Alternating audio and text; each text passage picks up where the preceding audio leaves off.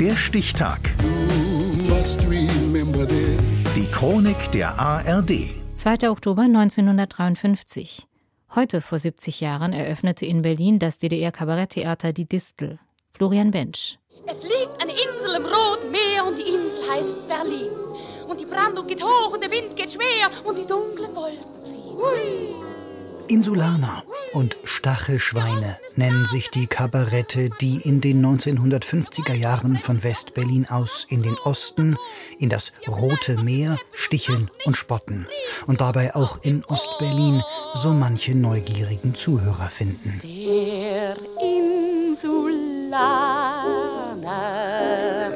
verliert die Ruhe nicht der Magistrat von Groß-Ost-Berlin reagiert, lässt sich nicht ein DDR-Kabarett einrichten, durch das sozusagen zurückgefeuert werden kann? Seit dem 19. Parteitag der KPDSU ist das Problem der Forderung der Satire auf allen Gebieten der Kunst mit in den Vordergrund der Diskussion gerückt. Heißt es in einer Aktennotiz der Abteilung Kultur in Ost-Berlin im Frühjahr 1953. Es dauert nicht lang, da findet sich im ehemaligen Stadtschulrat Erich Brehm ein geeigneter Leiter für dieses erste staatliche Ostberliner Kabarett. Im Oktober desselben Jahres öffnet Die Distel mitten in Berlin die Tore.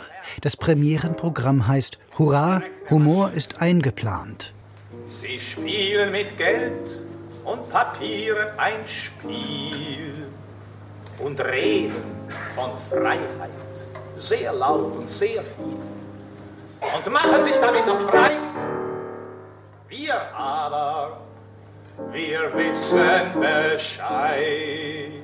Kabarett gegen den Westwind sollte es sein und wird es auch für eine Weile. 1958 zensiert der ideologische Beirat der Abteilung Kultur der SED das Distel-Programm beim Barte des Proleten. Die Anspielung auf den Spitzbart genannten Parteiführer Walter Ulbricht war dann doch zu spitz. Also bitte, wer erzählt jetzt von dem Witz? Sie oder ich? Nein, Sie! Ja. Können Sie die Herrschaft nicht mal einig werden? Wie ist denn nun mit dem Witz? Ja, ach, Sie kennen den Witz ja schon, ne? Da wollen ja nichts erzählen.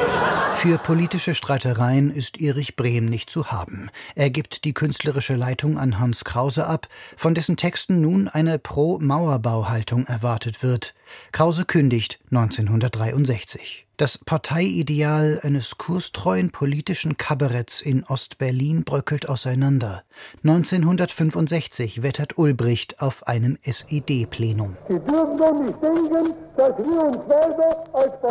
Sie dürfen doch nicht denken, dass wir uns weiter als Partei- und Arbeiterfunktionäre von jedem beliebigen Schreiber anspucken lassen.